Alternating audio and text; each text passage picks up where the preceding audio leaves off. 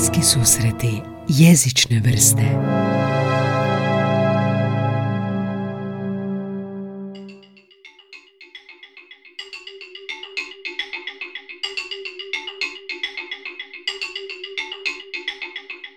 Sad, idućim natjecanjima idete?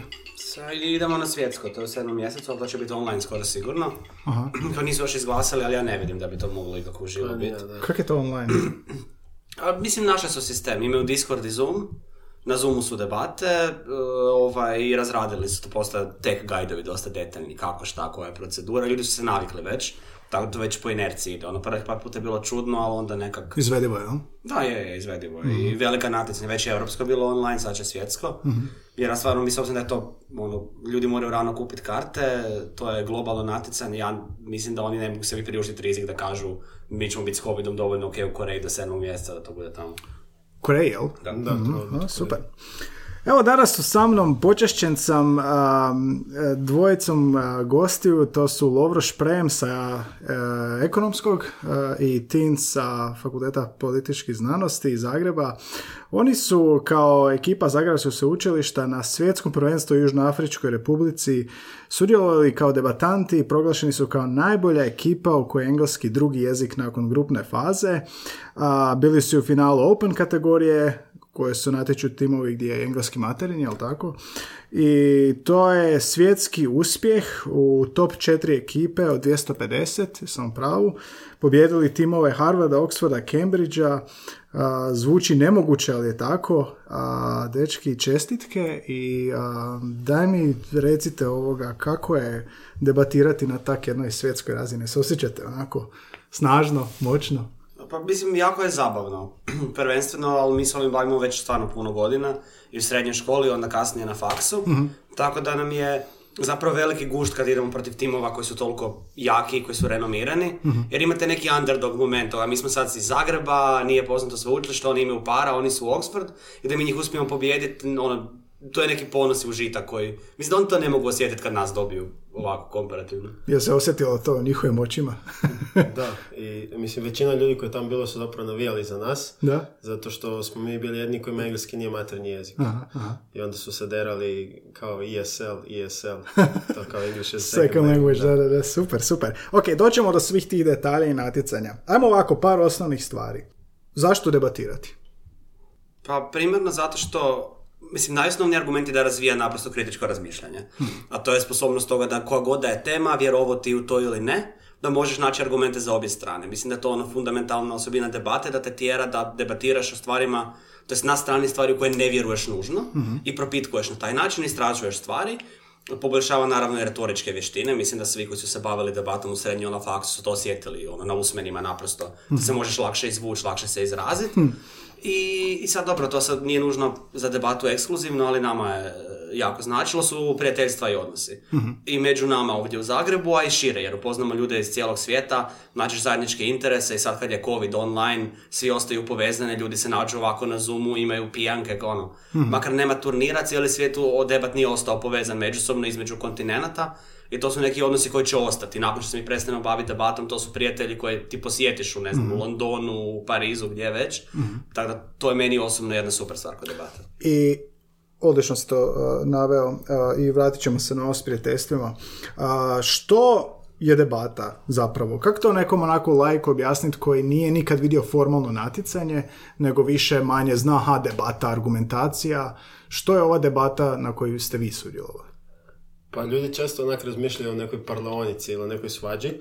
A ja bih rekao da zapravo najveća razlika između debata i toga je što je debata strukturirana. Znači mi točno imamo određeno vrijeme koliko smijemo govoriti, koliko se smijemo pripremati i zapravo na taj neki način je puno bliže nekakvoj raspravi kao sportu, Aha. nego što je raspravi ko što svi mi a, radimo. Znači, razlika između mi sjedimo sad na cugi i pričamo ko je bolji nogometaš i debate što će biti strukture u smislu čega vremena. Da, vremena i jako specifičan na- način na koji si zapravo ti uvjerljiv u debati. Aha. Znači neki argumenti koji bi možda prolazili u ovoj raspravi nekakvi pozivi na emocije ili tak neke stvari, jednostavno debati neće proći jer se više fokusiramo na tu neku logičku komponentu i onda jednostavno nećeš biti uvjerljiv. Više nije to uvedeno fizičkim pravilima, nego više kultura toga što vrednujemo i kako ono ocjenjujemo je takva da se to ne gleda baš. Aha. E sad, a, kak je, samo još pojasnio ovo za vrijeme, a, kako je to strukturirano? Ima više vrsta debata, jel? Pa ima, da. A dobro, ova vi, vi koji ste sudjelovali, kako to izgleda? Koliko, koliko je to minuta? Kako to izgleda? Pa to je, ovo je najpopularnija, najveća zapravo studentska i mi dobijemo tezu 15 minuta prije. Aha. E, random smo, e, znači, ne znam kako se... Strana. Kaže. E, Određena nam je random strana. A ne smijete birati koja ste Ne, strana. znači, Mhm. mi smo tijekom turnira uvijek e, imaš istu, isti broj pozicija, recimo kad si prva vlada, druga vlada, prva pozicija, druga pozicija Mhm. i govori traju 7 minuta. Znači nakon 15 minuta pripreme gdje smo sami, kreće debata i onda na izmjenice idu govori opozicije, to jest ono, vlade i opozicije. Aha, jel ima kao replika, jel se može Da, kao... mislim, govori jedan nakon drugog. Aha. Jel ovo što Lovro kaže, znači kad on kaže prva vlada, druga vlada, uh, stvar je u tome da se format zove britanski parlamentarni jer kopira njihov uh, House of Lords, House of Commons. Aha. I onda kao što oni imaju dva doma, tako su tu dva uh, tima sa afirmativne, dva tima sa negativne strane i naravno postoji sudac koji ima jasno, jasno zadan pravilnik po kojem se sudi. Suci rješavaju prije turnira test suđenja, po tome ih se rangira, oni onda suda ima definirano bodovanje. Za govor po kategorijama, ovisno koliko je govor dobar ili loš, dobija bodove. A ovo što se tiče replika i odgovora, uh, govori idu jedan za, iza drugog, vlada opozicija, vlada opozicija, međusobno se referiraju jedni na druge. I postoji mogućnost, ajmo reći, upadice u govor, to se zove point of information, gdje govornik sa jedne strane može ovom sa druge dići uh, pitanje, odnosno uh, tu upadicu i ovaj može odbiti ili prihvatiti. I u principu se smatra nepisano pravilo da treba uzeti jedan po govoru. Kao nećeš uzeti nekom 3-4 pitanja jer ti uzme pola govora, ali opet ako ne uzmeš ni jedno, to nekako znači da se nisi spreman suočiti sa argumentacijom Da, ili da, da. pobijanjem druge strane, pa se smatra da bi trebao uzeti jedan, da je to fair. A neko bi upao ti u govor i to je zapravo dvosjekli mač ili da te, ili da osvoji sebi bodove, ali riskira i gubitak ako mu je dobro odgovori, jel tako Da, nešto da. to? U- Upravo to, da. Aha. I, a, ok, i to je neizmjenično, samo malo, 7 minuta je sve zajedno ili jedan govor? Jedna strana. Ja, govor, ok.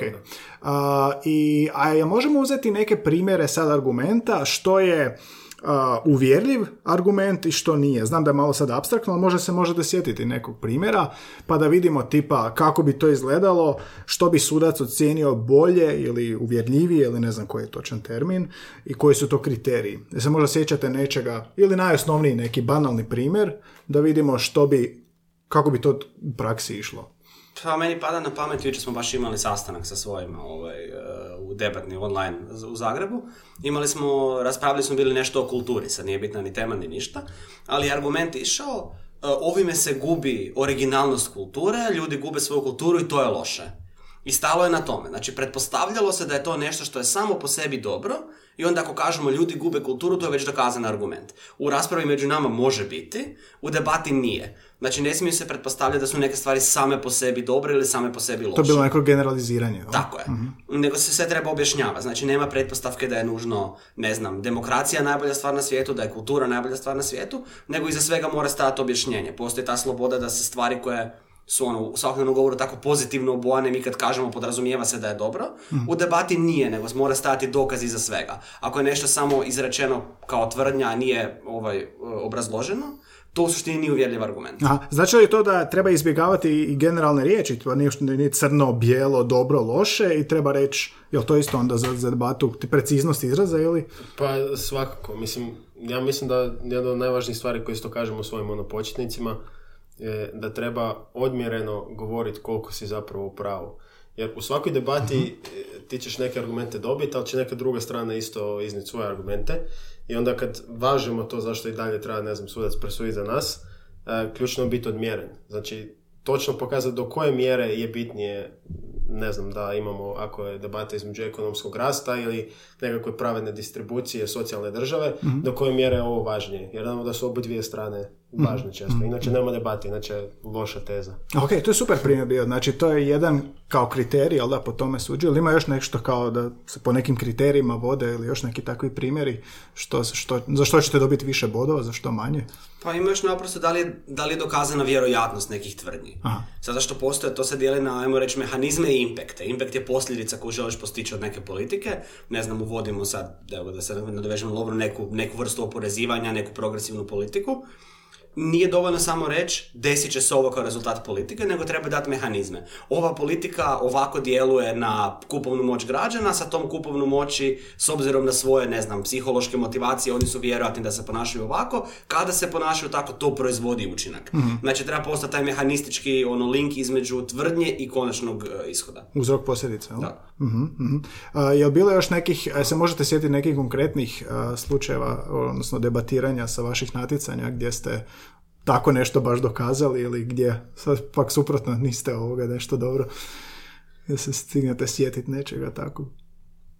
Pa mislim ima puno situacija gdje nismo dobro. Recimo evo, kad smo izgubili, to mi je možda svježe, kad smo izgubili finale Europskog prvenstva u Ateni.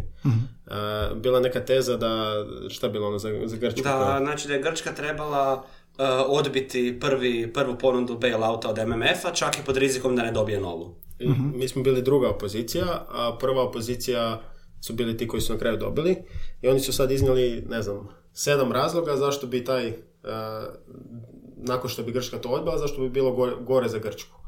A mi smo imali tu jedan mehanizam koji je rekao, sami ti pregovori koji bi se nastavili bi bili problematični i to bi donijelo jako puno štete za ljude, za Grke, dok bi bili u toj nekoj situaciji da ne znaju šta se događa. Pregovori sa MMF. Da.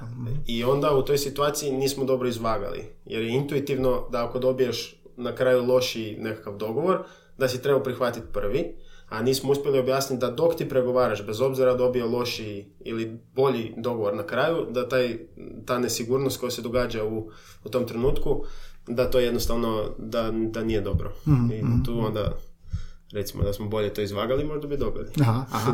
Jel ima nekih naziva, sjećam se da mi je Borna Sor kad je bio u podcastu pričao o nekoj vrsti greške ili Mislim, kak se zovu te greške koje napraviš dok debatiraš ili kak se zovu ti potezi, ovo, ovo što mi dobro naučili, mehanizmi, impact, kak se još zovu te, te recimo stvari, ili ima neke kao loop ili tako nešto? Mislim, greška je fallacy u Fallacy, principu, mhm. ali to se ne koristi najčešće. Ali, a, postoji ta neka, tradi, mislim neću tradicija, ali pattern, da u debatnom community, ovisno o vremenu kad se, kad se debatira koja je godina, postoje izrazi koji su trending. Kao sad, recimo, u svakoj debati se pojavljuje comparative. Kao izraz, i, e, to baš ovo što je Lovro rekao, vaganje. Koristi se da se pokaže, ne znam, ono što oni govore, to reći ćemo nije komparativno, zato što se to dešava na obje strane stola. Znači, oni nisu, zapravo ništa nisu promijenili, nisu dokazali nekakvu promjenu statusa quo, to nije komparativno, a mi smo komparativni jer imamo pozitivnu promjenu i tako dalje.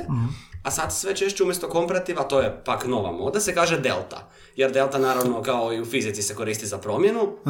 Ovaj, pa ako ste pokazali deltu, to je onda kao neka pozitivna ili negativna promjena u odnosu na status quo ako se Da, da, tema provede ili ne provede. Aha, dobro. A, ajmo se vratiti malo na početak. Kako je ovoga postaješ debatant? Kako, jel može svatko postati debatant, odnosno što je svakom potrebno da bi bio dobar u debati? Kako se može obrazovati ili je li to neko obrazovanje koje možemo dobiti u školama? Ako nije, koja je vaša tajna bila? Pa ja mislim da svako može probat postati debatanta. Sad, da li će svako ostati debatant, to ne znam. Ima, mislim, ljudi koji... Mislim, jedna isto glavnih stvari u debati je da to zapravo dosta slično i svakom drugom sportu. I tu sad ima puno problema toga kako ti ponosiš poraz, koliko si spreman ono radi da se poboljšaš, koliko si spreman slušati neke druge savjete. Ali u debati još više, jer kao ima četiri pozicije za svaku debatu. I ti jako često, pogotovo na početku, ti dobivaš samo četvrta. I ti si uvijek ajmo reći, ne nužno, niko ti neće reći to u debati, ali ti znaš da si ti gluplji od drugih timova koji su bili bolji od tebe. I tebi stalno neko govori zašto si ti bio lošiji, jer ti tako opravdava da budeš četvrti i da ti nije dao prvo mjesto. I to jednostavno trebaš prihvaćati na neki ono spo- zdravo sportski način i trebaš ono biti ono, sposoban slušati ljude i učiti zapravo iz toga. Jer ako ti kreneš sa nekom idejom da si ti tu najpametniji i da, ono, da si jako uvjeren u to da ne možeš pogriješiti i da je to krivo, da ćeš vrlo brzo odustati. To je jedna od ključnih ono, karakteristika da zapravo da imaš to neku mogućnost da, da, da si spreman da ti neko drugi da kritiku i da to prihvatiš na dobar način i iz toga izvučeš najbolje, motiviraš se i šibaš dalje. A, mislim, ne znam, mene, mene osobno privuklo to što nije baš bilo toliko tih stvari u školi koliko bi ja htio, pogotovo recimo u prvom srednjem, drugom kad sam ja to krenuo, jer tad nisam imao, ne znam, ni pig, ni sociologiju, ni povijest, ono, tri sata što imaš u četvrtom, nego bilo ono, matematika četiri sata tjedno i mene to užasno živciralo. Ja sam se htio odmah specijalizirati na neke društvene djelatnosti i to sam dobio na debati, tamo je bila super ekipa. Gdje si to dobio? U prvoj gimnaziji gdje sam bio. I, znači, Kao izvan školska nastavna aktivnost? da, onda kasnije smo, pošto ono, u prvoj gimnaziji zapravo ravnateljica koja je bila prije isto zadužena za debatu, jako ono, simpa prema tome svemu, onda kasnije smo mi još to pretvorili u, u predmet govorništvo i imali smo jako ono dobru tu institucionalnu neku podršku, ali na početku je to bilo ono, nađemo se poslije škole, 45 minuta tjedno i to je to. Bilo je dobro, dobra, dobra zazancija zapravo. To je, to je uh, struktura učenja debate, a ti šta, šta te, uh, koje znanje moraš imati, mislim što, što moraš vjerojatno ono, moraš imati poznavanje politike, gospodarstva, svega, što nećeš dobiti u školi, ali kako je, kako je to tebi išlo? Pa mislim, meni je to uvijek išlo prirodno jer je to mene uvijek zanimalo. Znači, ja sam isto kao što je Lovrat prvog srednje imao takve tendencije, ja sam isto, mene zanimala politika, povijest, ja sam to sam istraživao puno više nego prirodne stvari. Ali to u principu i debatni voditelji rade sa svojim, sa svojim A debatom. rade, jel? I- i većina ljudi kod nas bar krene u srednjoj školi, jer postoje većina srednjih škola, bar gimnazija ima, u, bar u Zagrebu, ima svoje debatne klubove. To vode volonteri eh, iz Hrvatskog debatnog društva, koje nije ista udruga kao mi, ali smo suradničke udruge. I oni, mislim, kako su to isto, to su stu- studenti. Oni su nedavno izašli iz škole i znaju da ta škola ne uči te stvari. Da.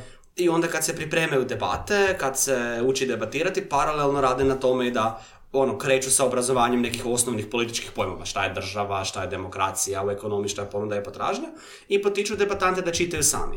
Jer u nekom trenutku postoji taj moment da ako neko neće otvoriti članak e, u novinama, ako neko neće sam istražiti, postoji jako veliko ograničenje što ti možeš kao voditelj nekog naučiti ako on nema sam e, taj interes. Ali ono što je važno reći da u srednjoj školi e, su teze najviše pripremljene. Znači oni za turnir dobiju tezu mjesec dana prije, oni se sa voditeljem pripremaju za tu tezu i rade istraživanje. Imaju i neke teze za, e, za koje dobiju, to dobiju tezu na licu mjesta, ali za razliku od nas nemaju 15 minuta pripreme nego sat vremena i to budu jednostavnije teze. Znači neće im, neće im ad hoc doći ne znam, ko što je nama došla Grčka i MMF bailout, nego će im doći, ne znam, bili roditelji trebali nadzirati svoju djecu na elektroničkim uređajima ili ne, ili malo tako nešto je blisko. teme, da. bliske teme. Ok, a, samo da se vratim, Loro, nešto si mi rekao i nisam shvatio, baš ovo pozicija 1, pozicija 2. Šta to znači točno? Vas dvojica ste kao a, opozicija, pozicija 4 ili kako to? Što malo objasniti što je to, što to znači točno? Pa imamo zapravo četiri pozicije u debati i ti moraš pobijediti sve te ostale tri pozicije u debati. Što znači da ti u praksi možda to na, ljudima je najlakše smisliti da imaš vladu i opoziciju i sad ono, vi se tu argumentirate i neko će pobijediti. Ali ti moraš pobijediti unutar onog što mi zovemo gov bench ili op bench. Znači unutar vlade ili unutar opozicije ti moraš biti bolje drugog tima koji je ista Aha, opozicija ili Znači vlada. dvije su vlade I dvije, su opozicije. Aha, aha. I četiri su zapravo na kraju tima.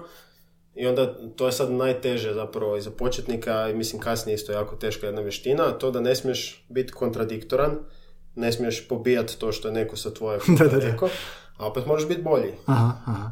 I onda se to radi na jedan ono, subtilni način ili da budeš bolji u nekakvom odgovaranju drugoj strani ili još bolje ako to možeš je to što mi zovemo kao taj weighing, znači to vaganje, to je ključno jer ako ti oni kažu ne znam tri argumenta zašto neku tezu treba ono, afirmirati ili ne treba, ti onda ako kažeš isto tri, onda moraš, zašto su tvoja tri važnija. Aha, aha. I to je, a to cijelo vrijeme moraš raditi tako da, im ono, ko što sam rekao, ne budeš kontradiktoran ili da ih ne direktno pobijaš jer to, to je izvan formata. Aha, to kreneš raditi. onda- A, I sad, e, 15 minuta ste dobili, dobijete tezu i stranu vam odmah kažu koje ste. Jel imate 15 minuta za pripremu? Šta radite u toj pripremi? to. A mislim, a, on, svako ima svoj stil pripreme, a mislim da mi čak i nemamo definiran stil, nego ovisno o tezi, koliko znamo o njoj, da li smo prije debatirali nešto slično. Ali u principu prvo što radimo, pokušavamo to se, napraviti, to se zove framing. Aha. Ne ulazimo odmah u argumente, nego raspravljamo, ok, o, šta je uopće ovdje sukob? Koje su, naj, koji su najvjerojatniji argumenti koji će s obje strane pojaviti? onda šta mislimo da se može promijeniti sa tezom, šta se neće promijeniti sa tezom. Znači, uvodimo neku politiku, ok, vjerojatno se neće ništa promijeniti u sferi ekonomije, ali se nešto može promijeniti u socijalnoj sferi. Znači, pokušavamo odrediti gdje sukob je, a gdje nije. I onda ulazimo u argumente. Pa dobro, mogli bi reći ovo, mogli bi reći ono, kako ćemo to dokazati, koji su mehanizmi. I na kraju raspravljamo o tome šta će reći druga strana. Aha. Pa da vidimo ako znamo da će oni najvjerojatnije doći s ovim argumentom, da li mi možemo imati odmah neko pobijanje spremno na to.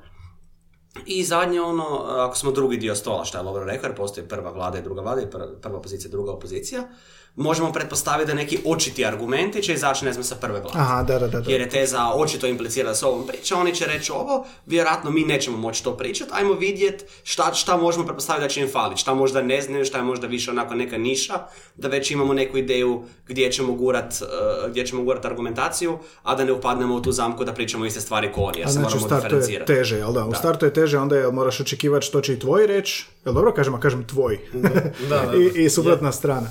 Dobro, a šta to znači framing? Jel, jel pišete, jel vodite neke bilješke, jel to crtanje neko, jel to samo dogovor, kako to izgleda, brainstorming? Pa tu smo jako suprotni. Znači, zato što je Tin uvijek prvi govornik.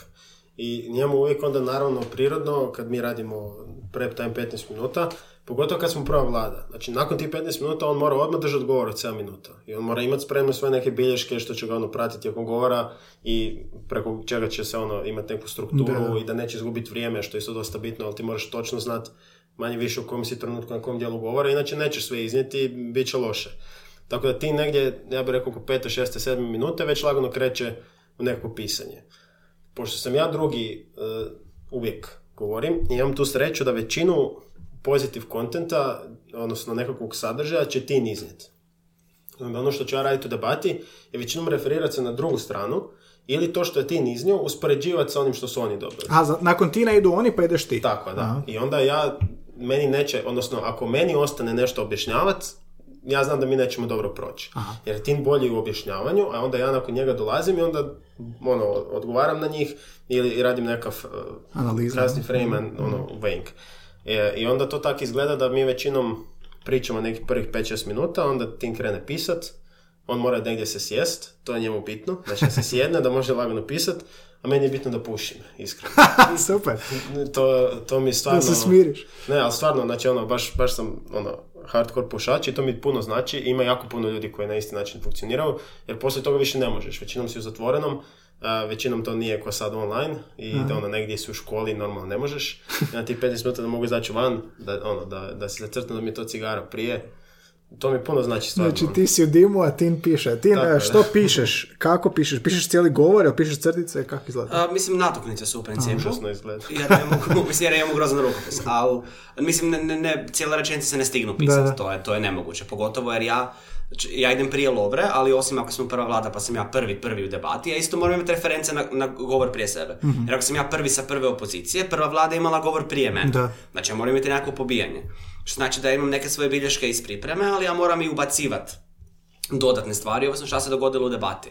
Ja u principu zapisujem natuknice onim redom kojim će to izaći u govoru. Znači, moj, moj papir je moj flow u principu, Da. Kojim redoslijedom ide i onda nekako vizualno si radim stvari tako da mi bude jasno. Znači, ako nešto iz nečeg proizlazi, onda to podvučem pod to, znači, pa ono pomaknem fizički na papiru. Ako je nešto pobijanje, a nije pozitivni sadržaj, to pišem drugom bojom, čisto da me podsjeća da naglašavam što radim, jer to je isto bitno u debati da je sucu jasno šta, šta ti sada radiš. Da kažem, ok, prva vlada je rekla ovo, mi ćemo ovako odgovoriti. A čak i ako oni dokažu ovo, mi onda kažemo ovo, da postoji jasno definirano ne samo sadržaj, nego uh, u kojem trenutku ti radiš što u debati. Da li sad odgovaraš, da li iznosiš argument, takve stvari. A, Loro, rekao si da a, ti nakon opozicije, recimo da dolaziš nakon opozicije, znači li ti da vodiš bilješke toga što oni govore ili samo se skoncentriraš i reagiraš, uh, imaš neki proces tu? Pa ne, ne, ne, uvijek manje više vodim bilješke. Sad mi je to iskreno lakše kad je krenulo to sve malo online. Skužio sam da, da mi je puno lakše kad imam Excelicu i onda mogu ono, mijenjati stvari, editat, copy paste i onda si napravim neku bolju strukturu. Jer isto imam loš rukopis i znači teško mi je prevoditi nekad. I onda ne znam da li bi slušao na engleskom pa pisao na hrvatskom ili bi, ili bi ono slušao na engleskom, pisao na engleskom. Jer jedno i drugo ima svoje prednosti. I onda uvijek nekako mi fali malo da se strukturiram. I većinom imam onda puno papira, jer i sam imam ružan rukopis. i sad sam se ono preporodio dok je zapravo to online, ali u biti bez bilješke je teško. Iako to vježbamo recimo, pa kažemo ono, ajmo sad napraviti debatu bez bilješki, sve ti u glavi, jer ćeš onda prioritizirati svoju memoriju, ono što ti je fakat važno, a ne ono neke stvari koje ti zapravo mogu biti nevažne, ali ti ih moraš zapisati jer si sad ih čuo. Da. Ali generalno s bilješkama je puno lakše. Ako oni nešto sad govore i oni pričaju, kako će izgledati tvoje bilješke koje su reakcija na ono što ćeš Uh, koje su reakcije na ono što su oni rekli. Jel to onako jedna riječ, a rekao je loše ili naveo je ili kako loše ili kako će to izgledati taj dio? Pa uh, većinom smo sad već na toj razini nakon što smo fakat iskusni da te neke stvari pokušavamo sve integrirati u naš govor. Znači, naš govor sad više nije reaktivan da kažemo oni su rekli ovo, to nije točno iz tih razloga. Nego mi uzmemo jednu temu, jedan dio debate, recimo možemo podijeliti puno debata na to koji su tu principijalni argumenti, kao nekakvi ono koji nemaju veze sa tim da će se nešto dogoditi ili ne, nego ono moralno šta trebamo napraviti. Da, da. I postoji dio debate koji baš priča o tom koje su posljedice toga što će se desiti. I onda većinom, ako oni nešto kažu glupo za, mislim glupo, što mislimo da nije točno, naravno ne ide nam u korist u, u smislu morala ili posljedica, mi više nećemo na to reagirati tako da kažemo to je loše, nego ćemo generalno krenuti od toga i reći ok, prvo ću pričati tri minute o moralu, onda ću pričati četiri minute o posljedicama. I onda unutar tih tri minute ću objasniti zašto je ili suprotno točno, ili ću pokazati da je to krivo, ali pokušavamo jako, jako suzbiti vrijeme. Vrijeme nam je najbitnije. I onda što manje zapravo ti trošiš vrijeme na referiranje na drugu stranu, a opet uključiš njihov argument u to da izvažeš ili da pokažeš zašto su bolji, to na kraju krajeva ćeš imati više vremena, a sve, Mhm. mislim, kad bi mi neko dao u svaki debati koliko god hoću vremena, vjerojatno bi bilo kome, vjerojatno bi taj neko pobjedio. Mhm. I onda to ključno to što si ono, limitiran zapravo vremenom. A ti kako to izgleda? Znači, netko nešto kaže, a ti se pozoveš na njega, doslovno će biti ovako kao vi ste rekli to i to, ali mi smatramo to i to, ili kako to izgleda? mislim, otprilike, to, kako kaže Lovro, to nekako integriramo u flow cijelog govora. Aha. Znači, ako ja sad iznosim argument o ekonomskim benefitima, ne znam, progresivnih poreza, ja ću objašnjavati zašto je to dobro, koji su tu mehanizmi, onda ću reći, ok, ali ono što nama prva opozicija zamjera je, ne znam, da je to možda nepravedno. Evo zašto je to pravedno, tri razloga. Aha, aha, znači, aha, on, ja napravit ću tu jasnu referenciju da se vidi da ja sad odgovaram, ali neću trošiti vrijeme da ponavljam šta su oni rekli, neću da oni su rekli to, to, to, to, to i to, nego ok, oni imaju zamjerku vezanu uz principijelnost toga, mi ovako odgovaramo. A, a što se tiče nekih podataka, tipa, a, jel ti možeš navesti statistiku koju ti sad znaš, a, tipa ti si negdje pročitao ili ti sad znaš da je 53% nečega toliko, jel to validan argument, jel ti to možeš navoditi, kakva su tu pravila? Pa je, može se generalno sve navoditi, čak se smije imati pisane ovaj, sa sobom. Aha. S tim da mi to nikad nismo baš smatrali da je korisno. Mislim, čitali smo kao mi, ono, zanima nas, ne znam, međunarodni odnosi, možda ekonomija, tak neke stvari gdje ti podaci fakat mogu doći do izražaja, mogu ti biti korisni. A, s druge strane, ne znam, Ameri imaju onak neki binder, ono, po 500 papira, pa si oni to pišu i to, i onda na kraju ne mogu se ni snaći u 500 Da, da, da. o tome, zapravo im to oduzme više vremena. Ali postoje debate gdje je to više korisno, recimo u, u međunarodnim odnosima, pošto Tin studira na politologiji, kao, jel se tvoj smjer zapravo iz ove međunarodni odnos? Mislim, nije, da, ne- nije konkretan smjer, ali ja imam, uh, kad biraš premetar na diplomskom, onda ovisno koje si odabrao dobiješ usmjerenje. Ja, ja imam na diplomi usmjerenje međunarodni odnosi. Ne, i- mislim, ono, mene to isto zanima, onda smo generalno mi tu bili uvijek jako dobri, a ne nužno da smo dali statistike, nego smo znali primjere, znali smo kako se ljudi zovu, znali smo neke povijesne ono, anegdote, znali smo generalno, znači ljudi imaju dojam da mi to znamo. I onda neki argument, ako napravimo takvu karakterizaciju, ako pokažemo da znam kako se zove tip ili na kojem je to dijelu svijeta, što isto ne znam, nekad Ameri imaju problema s tim, onda, onda ljudi više vjeruju. Onda taj naš argument koji može, ono, koristimo možda u više rundi, dobijemo više na nekakvoj uvjerljivo, uvjerljivosti kod suca zato što zna kao generalno da da ono da jednostavno se radi o tome. A i pomoglo nam je što uh, možemo koristiti primjere iz uh, naše prošlosti. Aha, Pa kao ako, ono, neće reći da je to benefit, ali jednostavno ljudi znaju ono što se tu događalo manje više 90-ih, mi smo malo, ono, nismo proživjeli kroz to, ali znamo puno o tome. I onda uvijek nekako gledaju na nas u tim nekim debatama o konfliktu ili o ratu koji se relativno često događaju, kao nekog ko zna stvari o tome. I onda Pa se ne usude pa nije da se ne usude, nego ono, automatski znaju da ćemo mi biti dobri na tome, razumijemo, ono, kao, jednostavno smo, nekako nam je to bliže i a, isto društvo je to više oblikovano nego neko ko ono, zadnji rat je imao 45. i nema pojma uopće o tome, Da, on da, da. sve to gleda iz prizme, a negdje tamo na Bliskom istoku neko se šiba. Ono. Da, da, da. Tako da to ono... A, ovo što sam pitao statistikom, a zanimalo me u biti, možeš li ti navesti nešto što oni ne mogu provjeriti, a da, je, da si ti toliko dobar u tom argumentu? Odnosno, drugim riječima, je li bitnije biti uvjerljiv nego što je zapravo taj argument točan? Mislim, stvar je u tome da statistika nekad ne može samo biti argument.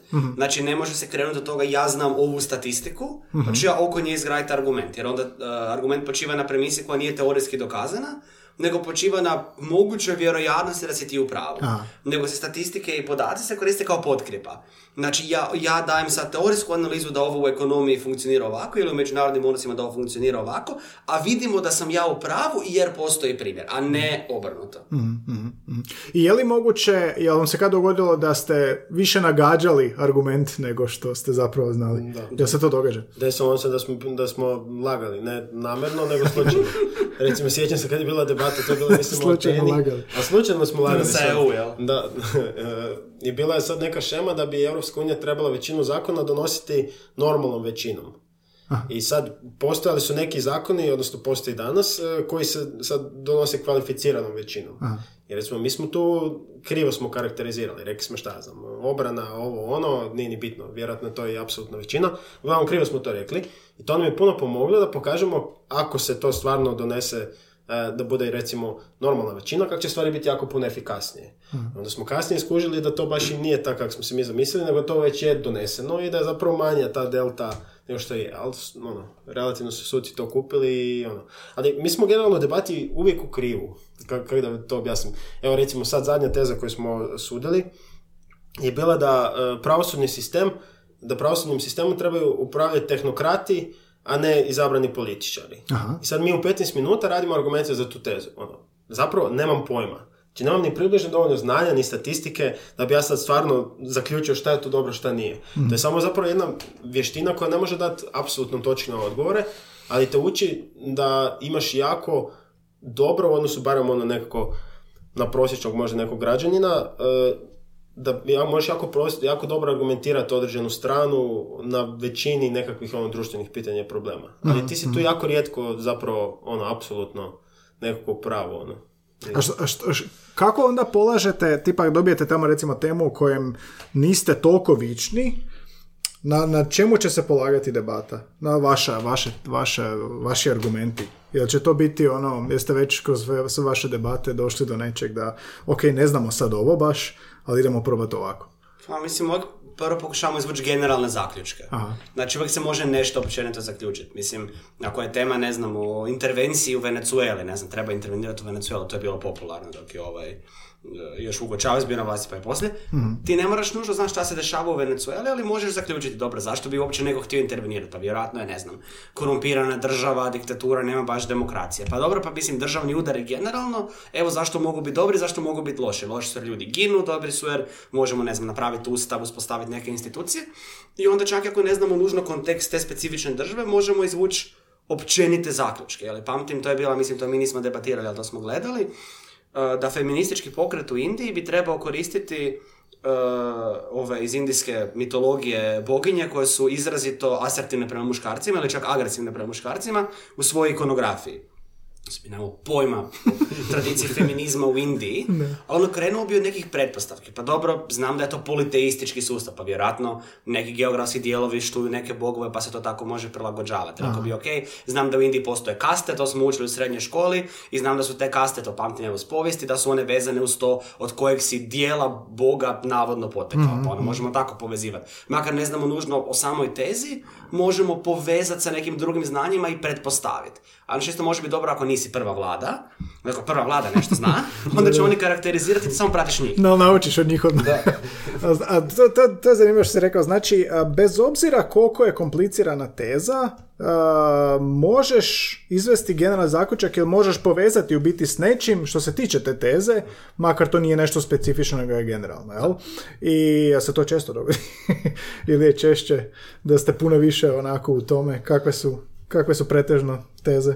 Pa sad nam je češće da znamo puno o tome, a i neke stvari gdje smo prije bili relativno loši, recimo ja sam prije jako loše debatirao religiju, filozofiju, i tak neke stvari ko, uvijek mi je bilo nekak e, prirodnije debatirati neke ono hard stvari, a ne squish, znači ono daj mi neke ono međunarodne odnose, neku ekonomiju, ono politiku, to, to volim, a ovo mi je bilo onak nje, ali onda s vremenom imaš jako puno tih teza i većinom se neke teme ponavljaju, pogotovo za neke skupine teza, ono uvijek je isti clash, ono, jel treba e, to je kao sukob ono, u debati, uvijek znamo oko čeg, šta će reći jedni, šta će reći drugi, i većinom je to isto, ono, pogotovo tema nekih, recimo, društvenim pokretima. Aha. I onda većinom hoće se svidjeti možda više ljudi, pa ćeš imati veću po- ono, podršku, ali ćeš biti ono umjereniji u svojim mjerama, ili trebaš imati ono nekakvu šačicu ljudi koji će fakat gori za tebe, a da budeš hardcore i možda više onak tu principijalan.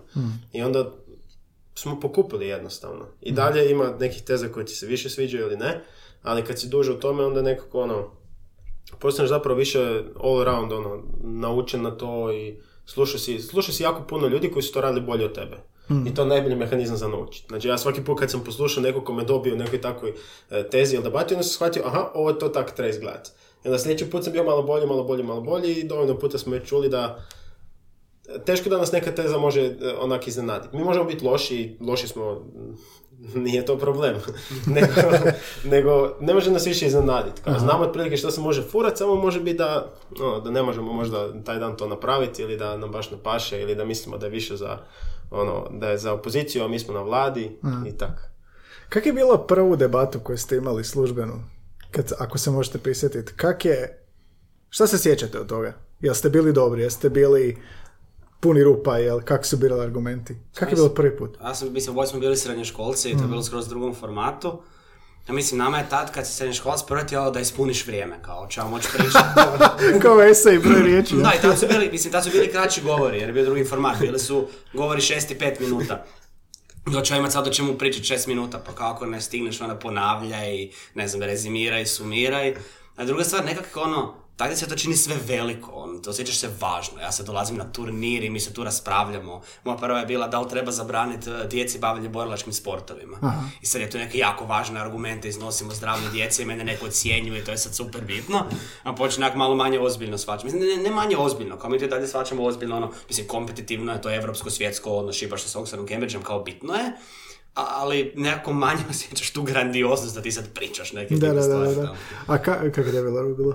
Pa ne znam, iskreno da ja se ne sjećam Stvarno se ne mogu sjetiti baš na početku, znam ono, znam da sam se, ono, volio sam se raspravljati i to mi je bilo ono bitno i tak čitao sam te neke stvari, nisam baš nekako ono, nikad čitao previše knjiga, ono, to mi je malo žao, ali ono, tu neku beletristiku to nisam mogao, ali sam čitao vijesti, to mi je bilo uvijek zanimljivo. I onda kad sam došao tamo, sam mi je bilo fora da drugi ljudi isto tako postoje, koji isto to zanima i da su baš dobri, ono. Ja sjećam da sam to na početku mislio, ono, neki prvi dva, tri mjeseca, ja nikad ne mogu biti ovak dobar i oni su tak pametni, ja sam želim slušati, ono. Tak mi je nekako na početku bilo, ono. Ka, šta je to bilo? Koje ti je bilo prvo natjecanje? Ti si rekao da je već sa Oxfordom, Cambridgeom si se Ma šibao u ne, srednje. to, je, to mi sad. Aha, to je mi sad. sad. Ne, u srednjoj školi, mislim, puno je više fokusirano na nacionalnoj razini. Postoji županijsko, postoji državno i postoje kao ta međunarodna. Kad sam ja krenuo su Hrvati jako malo išli na međunarodne. Ja sam bio u, u reprezentaciji koja je išla na svjetsko srednje školsko u svom četvrtom srednje, ali to je bio prvi put da smo mi slali reprezentaciju na to natjecanje u ko zna koliko godina. Tako da tek sad postoji ta tradicija da srednjoškolci idu međunarodno, a mi su primjerno nacionalno. Aha. Jer mi kad smo krenuli u studentsku, a znam da je nama opće koncept da mi budemo u istoj sobi s Oxfordom i Cambridgeom bio ono wow. I Znam da kad smo mi krenuli, Beograd je bio snažan, mislim sad je snažan, tad je bio jači. I da smo gledali njih da bi znali doći do tih soba i ono povremeno čak pobijediti, i bili smo kao ono wow, Boras Beograd, nikad nećemo biti to. Ono baš smo gledali na to kao nešto nedostižno i onda s vremenom nekako smo došli mi do toga, ali... A sad, ma sjećam se jedne scene, to zapravo se. prvi, da, prvi turnir gdje smo bili i bili smo jedan od mojih i dalje najboljih prijatelja, e, ja i još jedan dečko koji je s nama debatirao ono igrom slučaja i mi smo bili tad prvi razred, znači mi smo došli na to natjecanje i e, u prvoj ili drugoj rundi smo bili protiv maturantica, isto igrom slučaja iz njegovog bivšeg kluba, nismo bili u istom klubu u srednjoj školi i znači one su bile maturantice, gorile su, ono, bile su valjda favoriti da osvoje, da su onak tako oprale. Još smo mi bili mali ono prvašići, oni su bile neke zgodne maturantice i znači to je još isto onak totalno smo imali previše ono, i strahu poštovanja, nismo se mogli skoncentrirati i to je bio debakl. Mi smo mislili da to nije tako loše, ja mislim da je to bilo jako loše i jednostavno evo, to smo izgubili i kao, ok, Jel možeš ti već tijekom debate znaš jesi dobio bodove ili nisi? Već sad prepoznajete. Ili već ste onda znali, već to znate prepoznat? Pa, ja bih rekao da prije da smo bili, e, da smo bili manje realni, danas smo, danas smo puno više realni i rekao bih da smo danas možda čak, e, da smo jako, znači, ono, fulat ćemo u baš malo broj slučajeva, ali danas smo više, ako fulavamo, više smo pesimistični. A tad smo više bili optimistični. Aha, aha. Znači, tad smo, ne znam, mogli procijeniti možda tri od deset debata koje ćemo fakat biti, a većinom ovih ostalih sedam smo mislili, ne, ne, dobivamo Bora sigurno, razbili smo ih i to. Danas možemo procijeniti, valjda, ne znam, osam od deset, ja bi to tako rekao. Ove dvije, više ćemo misliti da smo loše prošli nego što smo dobro prošli. Aha, aha. Jer to uvijek nekako onak malo kao, valjda si ono, pripremiš se već. Da, da, ako da, da. bude, kao, ako nisi siguran da može biti loše on. E, tak i tebi ti je bilo. Pa mislim da. A zato što sad imamo toliko iskustva, mislim i mi i sudimo. Mi da ne samo debatiramo, nego mi sudimo debate i znamo otprilike pretpostaviti, znaš suce. Mislim i suci isto, naravno ne sude truje se suditi po pravilima, ali imaju i svoje osobnosti. Znaš da neki više voli ove argumente, neki više voli one, neki možda ima osobna iskustva, neka pa ono. I po tome ko sudi možemo procijeniti ono, u kako je neki close call, kako će presuditi, a i mi možda, mislim ne možda, nego sigurno, se prilagođavamo tome. Mm, Ako znaš da ti ovaj sudi na tezu o tome, znaš da voli više ovakve argumente, da ih je on možda sam furao Mm. u debatama koje si ga čuo, malo ćeš više ići na tu stranu da mu ideš niz dlaku, to su isto neke ono, Da, da, da. psihološke taktike naprosto. Politika. Um, kad si profesor, onda ti je svaki sat novo iskustvo, svaka radna godina, postaješ sve bolji, vještiji. Što postaješ, kakav postaješ sa svakom novom debatom? Kako primijetite vaš napredak? Što se, što prvo napreduje, što drugo, što puno vremena treba da bi napredovalo? Pa ne znam, to je... Ne, ne, ne mogu tako lako Mhm. to razdijeliti. Ali recimo mi smo imali iskustva da smo vodili klubove, pa smo to bili neki mali profesori. Mhm. I to prvo što sam skužio je da prvo skužiš šta bi trebao raditi. Znači prvo skužiš da bi se trebao pripremiti za taj sastanak, da bi trebao imati neku pripremu, jer bez toga ćeš biti apsolutno lošiji. Onda kasnije skužiš neke dugoročne stvari. Ja mislim da tak isto sa debatom.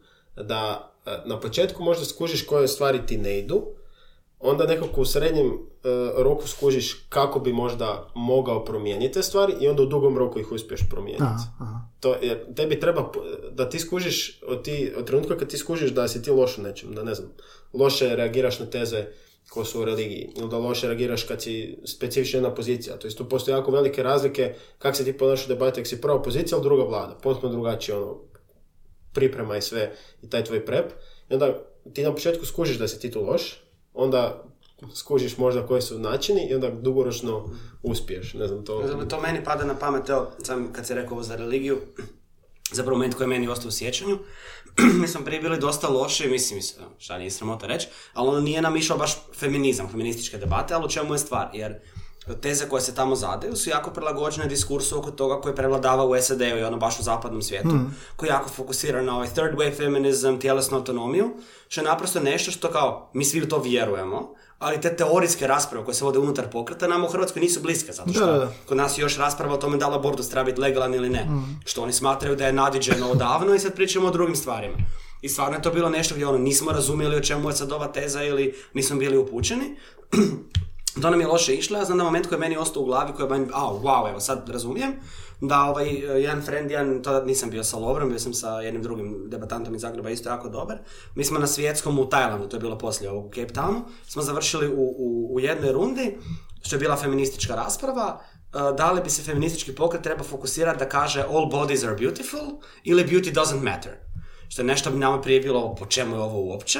Mi se našli u sobi sa Oxfordom, Cambridgeom i LSE-em i dobili smo.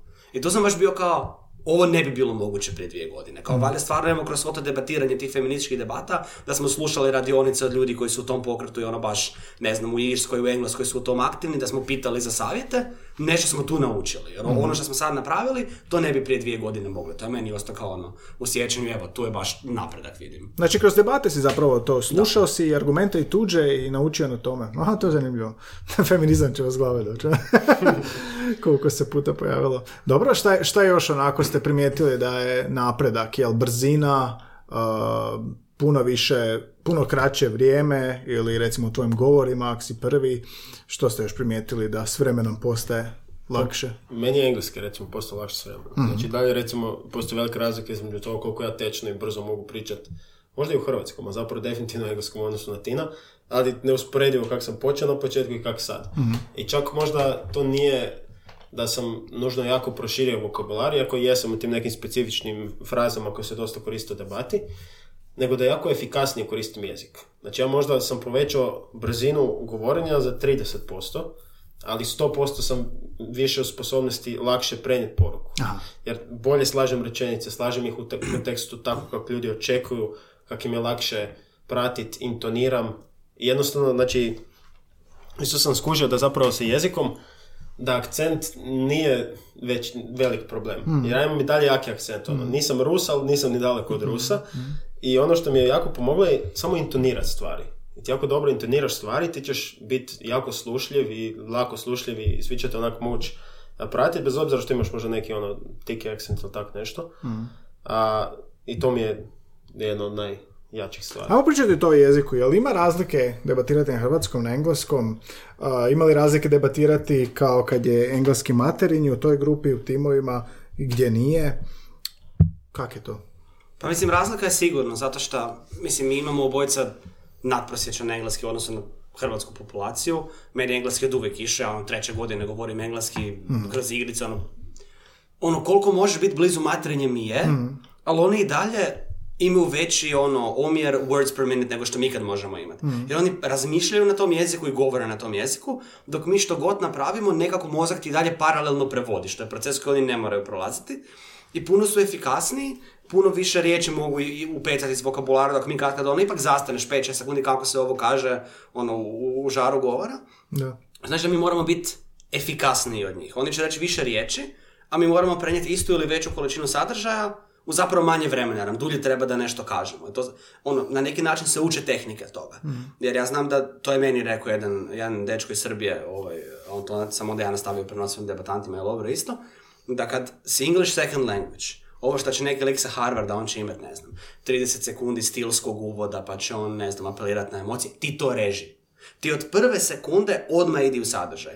Jer tih 30 sekundi moraš nadoknaditi, koje on ima vremena da on sad tu neku emociju prenese, ti nemaš, ti moraš u sadržaj. Ti dobivaš na to kaj si pametniji, a ne na to što si retorički uvjerljiviji. To je ono, recimo jedno pravilo. Da, da, da. Ali zar ne bi trebalo sve biti sadržaj? Šta je to? Znači nekakav uvod, to isto djeluje kao govorništvo, pa... Da, mislim, ni- nije da nije sadržaj, ali može se to reći i kraće. Aha. Samo što, ono, naravno, taj element dramatizacije, pogotovo ako je, ne znam šta smo pričali, socijalni pokreti, pa feminizam, pa, a može i međunarodni odnosi, pa je to neki genocid, etničko čišćenje, ne znam šta, da ti preneseš emociju, kao ovo je sad stravično grozno, mi moramo reagirati, ljudi ginu, jer ipak, mislim, i suci imaju emocije, oni se pokušavaju odvojiti od emocija, ali podsvjesno ih i dalje imaju i ono skloni su, ako dobra dramatizacija je oko toga, da kupe nešto više, nešto manje. Aha, ali to je zapravo tehnika do koje bi došao do bodova, ali nije nešto što se ocjenjuje, jel da? Mhm. Dobro, i a, ti kažeš, Lovro, da si u početku, a, Excel si spominjao nešto, pa je hoćeš prevoditi, nećeš, a, kak je te bilo u početku i kak je danas s englesko-hrvatski? Pa e, danas sam zapravo došao, danas mi je najlakše pisati na engleskom. I sve pišem na engleskom i onda automatski ono, čitam, zato što sad dok sam na kompjuteru mogu si napisati i dijelove rečenica na kompu i onda mogu čitati i onda mi to daje na brzini, na stil, ono, na stilskom izražaju, ali imam više vremena za razmišljati to, za, o tome nego kad ono sam u sred govora i sad ja imam neku natuknicu, ja iz te natuknice moram izvući neku rečenicu koja će lijepo zvučiti.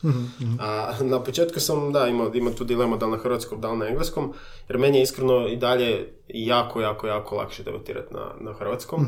A, iako sam možda debatirao, ne znam, 5-10 turnira na hrvatskom, sve ovo ostalo na engleskom, da mi je čisto lakše, ono, mogu se lakše izraziti, puno sam elokventniji, imam ta neka, ono, isto, puno više iskustva koja su vezana za jezik. Znači ti, kak, ono, ako 25 godina negdje kao živiš i radiš na nekom jeziku, ti imaš stvari koje točno znaš u kom trenutku možeš upotrijebiti da bi kod nekog izazvao nekakvu reakciju. I to neki ono kolektivni, ne znam kako bi to lingvistički rekao, ali taj neki kolektivni repozitorij Da, da, tih da. stvari jako ti je, jako ti je veći. To mi je, to mi je onda teže. Ali nekako s vremenom sam zapravo se ispraksu u tome, jer je to isto neka vještina, kako, zapravo kako ono, vući natuknice. Znači ja sad tu imam govor od 7 minuta i ja iz tog govora moram jako efikasno sebi izvući natuknice. Onda sam bio sve bolji i bolji u tome. I to s Excelom danas mi je puno pomoglo od kad je COVID pa je sve online. A ne znam kako ću iskreno kad se opet vrati na ovo.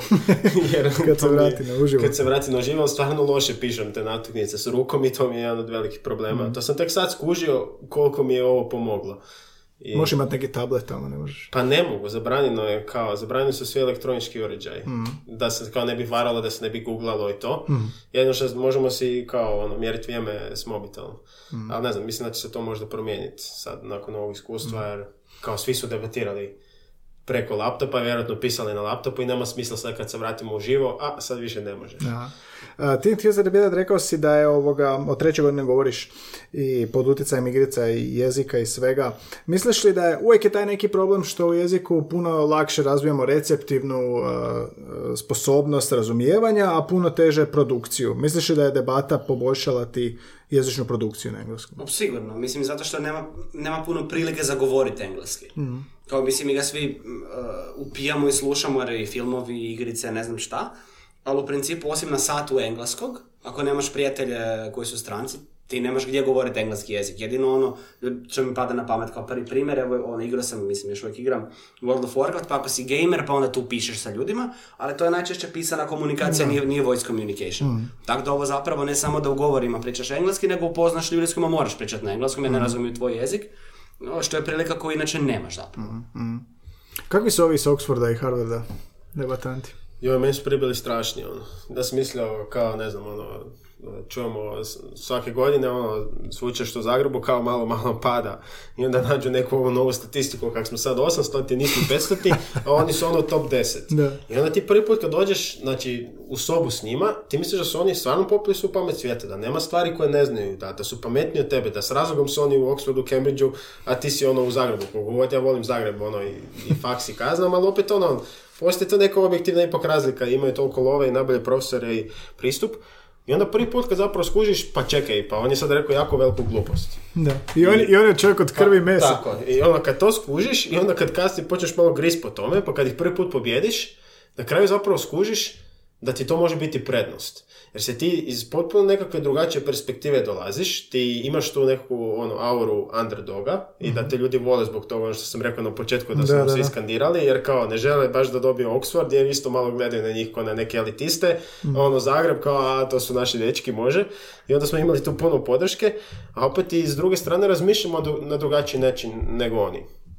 Da su nekako i is- ishodom toga što možda živimo u drugačijim državama i to, ali tam kod njih isto ima taj problem da, da možda danas, ne znam, nisam bio, ali koliko pričam i s njima, da isto nemaju možda tak neku jako veliku neku demokla- demokraciju ili pluralizam mišljenja. I da isto nekim stvarima nemaju možda, da su jako jednolični. Kad, Da. se, kad se stvar, ono, kad se priča o nekakvim ono, issuesima, ono, dok je bilo to prije par godina, ne znam, oni što su htjeli cancelat na kampusu i te neke stvari, i da možda nemaju sposobnost pogledat neke stvari sa oba dvije strane. Dok mi imamo, recimo. Mi nemamo ono, to kod nas i to nam je na kraju krajeva pomoglo. I onda smo zapravo iz toga što su bili jako strašni i bili smo ono, nikad ne možemo dobiti, zapravo mi je možda nekad i drago više debatirati protiv tak nekog, nego protiv nekog ko dolazi iz iste percepcije, ono, pozicije slične koje mi, recimo nekakvih Bugara. Za koje znam da će argumenti biti na sličan Malo način. znaju šta se događalo tako, da. Mislim, kao ono, na sličan način će biti e, kreirani kao, kao mi. Nećemo dolaziti iz drugačijih potpuno tih nekih medijskih i informacijskih Mm. e, pozadina. Što, ono, lako mi je to nekak sad više u debati kao s- pobjeć s njihove strane. A ovako mi je teže. Ne znam. Tine, ko je zajeban na tim svjetskim natjecanjima? Koja nacija? Ja mislim, to je, to je ovo što smo pričali, najčešće su to ovi što, što su native speakers. Britanci, Amerikanci, Australci. Mislim, naravno, tu ima timova iz ESL eh, kruga koji su jaki, ali kako koje godine? Prije Leiden žario i palio i Beograd, sad oni malo manje, pa je bio Tel Aviv. Onda smo došli mi, on, tu, se, tu se izmjenjuje, ali ove institucije koje su najjače svjetski, tradicionalno su i u debati uvijek najjače. Mislim, može Cambridge imati slabiju godinu, ali Cambridge je slabija godina da su četvrt finale svjetskog, a ne final. Mislim, to je druga neka mjerila, oni ipak imaju nego mi. Mhm. A, vidim ovdje u intervju, imam bilješke što sam čitao na srednja HR, bla bla bla, jer nemamo ni približno razvijen, vi govorite, jel? nemamo ni približno razvijen debatni program kao mnoge institucije, pogotovo one iz Velike Britanije i SAD-a. Što to oni imaju, a da mi nemamo? Govorimo li sad o školskom sustavu? E, Što, što govorimo tu kad se priča o debatnom programu? Pa, evo, recimo, mi kad smo bili baš na Cambridgeu u Oxfordu, e, znači, prva stvar, mi smo tam platili užasno puno funti, a, da bi ono spavali manje više kod nekog na podu i jeli onak e, jednu trećinu pice koja je bila hladna.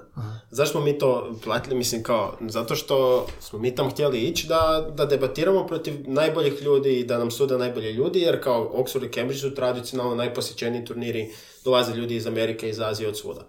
Recimo to imaju. I onda na tome, taj njihov union zaradi tak na nama koliko nas je tam bilo, ne znam, ma, par stotina, sigurno je bilo možda 500-600 ljudi, oni tam zarade lovu i onda oni mogu sebi platiti sve živo. Znači oni njima kažu, ok, sad u ovom semestru odaberite pet turnira u Europi, mi ćemo vam platiti karte, mi ćemo vam platiti kotizaciju. Uh, Na svjetsko, ako upadnete u tu njihovu ekipu od četiri tima, ići ćete tamo. Dok smo bili tamo, gledam slike na zidu i kao osnovano 1856. ono, karikiram, i vidim kao, evo, tu smo 1063. 1963. smo prvi put kao primili žene, ono, i tak neka ono ima slike kao crtice, ono, cijeli zid. I onda kužim da ta njihova povijest, ono, debate i tog, stvarno ima 150 i više 200 godina, da su tam bili najbolji političari, da je to nekako, ono, uključeno jako u društvo, da ti imaš sad, ne znam, ono, generacija alumnija 50 i više koji ti mogu dati love, koji ti mogu podržati, koji ti mogu ono negdje progurati u neke medije. I to ono što, mislim, kao ukratko što nama, što nama fali, jer mi smo relativno novi i relativno smo volonterski ono, nastrojeni, imamo studentsku udrugu i stvarno dobivamo sad i sve više i više podrške i ono, nekako smo išli na razumijevanje i ono raznih nekakvih tu partnera i pomogli su nam ljudi, recimo tu u Cape Townu, gdje smo bili fakat ono, prvi put smo bili, prvi put da neki tim koji je engleski kod drugi jezik, da je bio u finalu engleski koji nije drugi jezik, nego kao open kategorija. Tu smo isto dobili jako puno sponzora i privatnih i isto nešto institucionalno i bez tog mi ne bi fakt mogli otići, jer su karte do Cape Towna bile užasno skupe.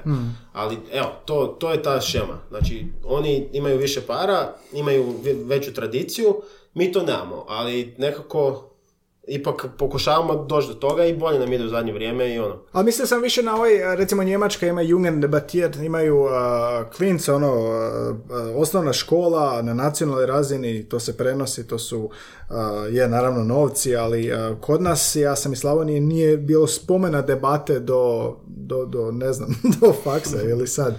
Jel postoji institucionalno nešto što bi trebalo biti prema vama dio škole, kurikuluma?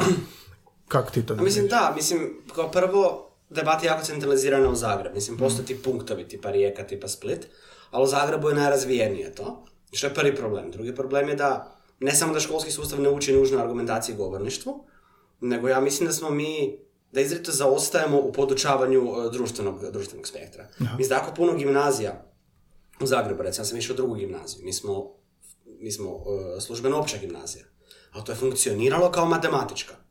Najviše se polagalo da su najbolji profesori iz matematike, iz fizike i kemije, želiš reći da si na maturi iz matematike imao ove rezultate, ne znam koliko ljudi je dobilo STEM stipendiju, to nije vrijedilo za geografiju, to nije vrijedilo za jezike i tako dalje. Bilo je naravno profesora koji su tu bili izvrsni, ali koncentracija profesora s jedne i s druge strane je naprosto bila neusporediva. A mislim ono što je zadnje kad govorimo o, ne znam, Oxford, Cambridge nasuprot nama, oni imaju veći pristup znanju na svojim sveučilištima. Kao to su ipak najveći svjetski stručnjaci, Uh, to je način predavanja koje je ipak s razlogom je toliko kvalitetan koliko je. A i druga stvar, uh, njihovi unioni omogućavaju ljudima pristup sadržajima koje na- naši naprosto ne. Znači od toga da naši fakulteti nemaju neke časopise plaćene, da mu imaš paywall, što oni nemaju paywall, mogu pristupiti bilo čemu. Uh, da, mislim, evo, Oxford je odličan primjer. Jer uh, ti da bi bio član debatnog kluba, može biti član uniona. Union membership je doživotan. Oni svakog petka imaju u tom union chamberu keynote speakera, koje je svjetske kvalitete. Njima su dolazili Noam Chomsky, Slavoj Žižek, mislim, su ljudi koji su vrhunski stručnjaci, ti njih slušaš uživo, možeš s njima raspravljati, postaviti im pitanja, a poslije predavanja mu priđeš i tebi sad Noam Chomsky objašnjava, ne znam, svoje refleksije na politiku u Americi. Mi ne možemo tom pristupiti nikako. A ono, to je ono, na najbanalnijoj razini, to je insight koji će taj lik s Harvarda, sa Oxforda, prenijeti u debatu za, za ono, dva, tri tjedna. Pa dobro, ali evo vas. A, što misliš da se na hrvatskoj razini može napraviti? Unatoč nedostacima koje smo naveli. Pa može, evo recimo, moj primjer je da sam bio u debatnom klubu na ekonomskom fakultetu, imali smo baš klub na, na faksu i mi smo to napravili. Znači mi smo uzeli taj njihov primjer i sad nismo doveli Noama Čomskog, ali smo doveli manje više jako puno ljudi, oni imali smo 3-4 sezone dok nije korona krenula, pa onda više je krenulo to online, ali opet nije to to. Da. Kad imaš punu dvoranu, recimo znali smo napuniti kongresu na ekonomiji, znalo doći ono po par stotina ljudi. Poslušati nekog. Ono, od sportskih zvijezdi e, do ljudi koji su iz e, poslovnog nekog okruženja, pa do nekih znanstvenika. I to je recimo, to možeš napraviti. Naravno, u hrvatskim okvirima neće doći neko svjetski poznat, vjerojatno na FSG, možda bi došao na Oxford, ali opet možeš napraviti. A i ono što mi imamo je, mi imamo jako razvijenu mrežu srednjih škola, odnosno debatu u srednjim školama. To je sve bazirano na volonterstvu. Znači, dok smo mi bili u srednjoj školi, neko je volontirao da je nama vodio klub. Nakon što smo završili srednju školu, mi smo volontirali da nekom vodi nema profesora, dakle, koji to vodi. Ima profesora koji su većinom e, u osnovnim školama, ali tamo e, pomažu studenti i to.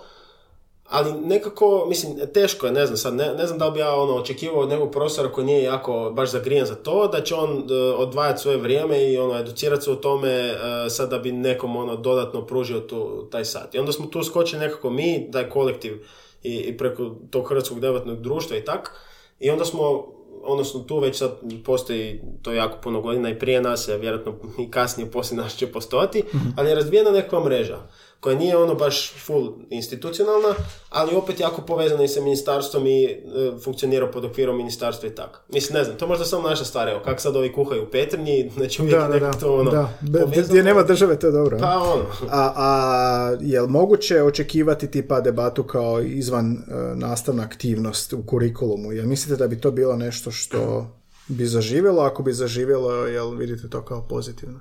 E, sad, ja mislim da to treba postati, ali mislim da treba dalje biti odvojeno debata u smislu ovog što mi radimo kao neka kompetitivna debata i govorništvo kao ovi, kao što je bilo e, ovo što je Lovro priča prve, u prvoj gimnaziji. Da može govorništvo, retorika, argumentacija biti predmet, ali da ovaj element i ti učiš ljude koje je format, da oni idu na turnire, mora biti odvojeno.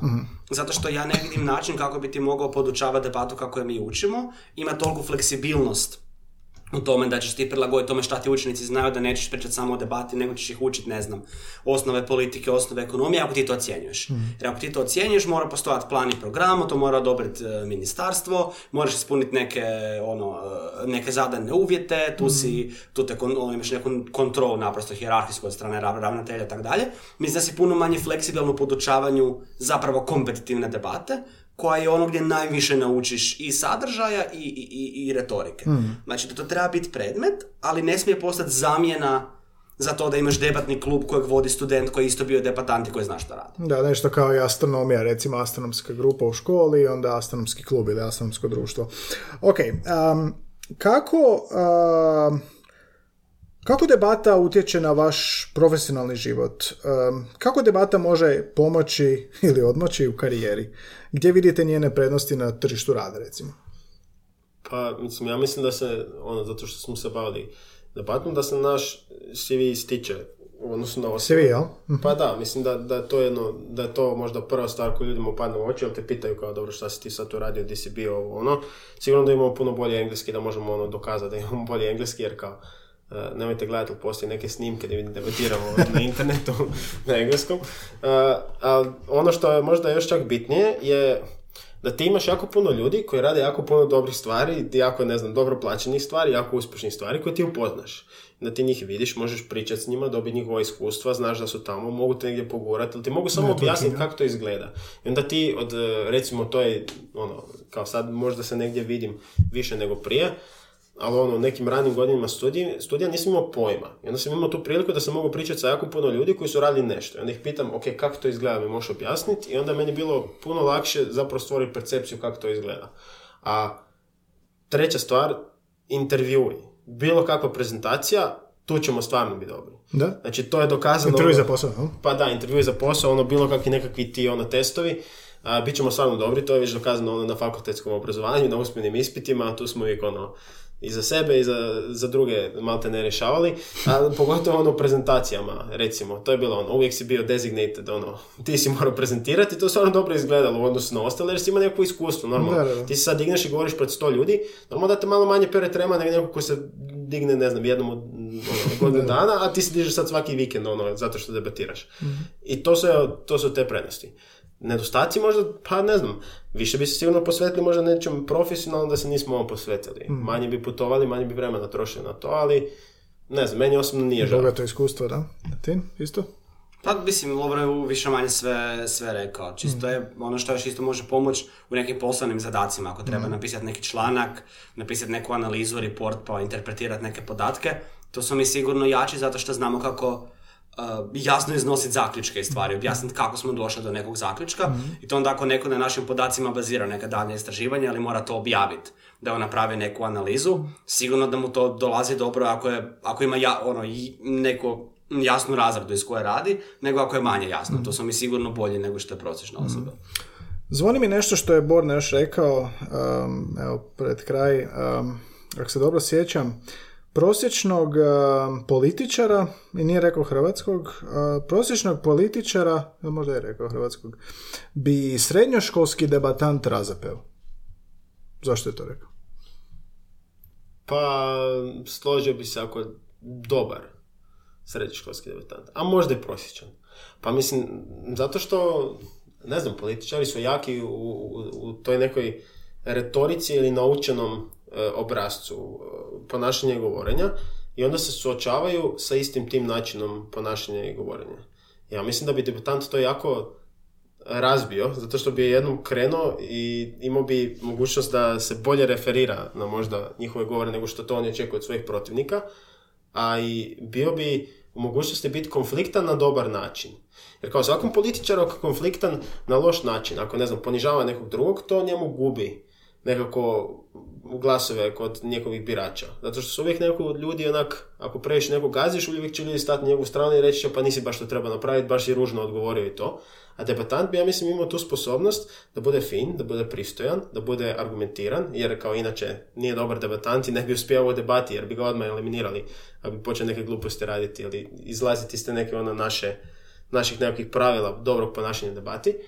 A s druge strane bi imao jako puno iskustva i bio bi jako brz i jako bi mogao brzo misliti, ono, jer bi imao to iskustvo iz debate i ja mislim da bi mu ono skakao na većinu riječi, na, na većinu nekakvih izjava, natjerao ga da bude možda kontradiktoran, suočio bi ga ono bo- možda bolje nego neki novinari ono, sa time da je kontradiktoran, da ne odgovara na pitanje.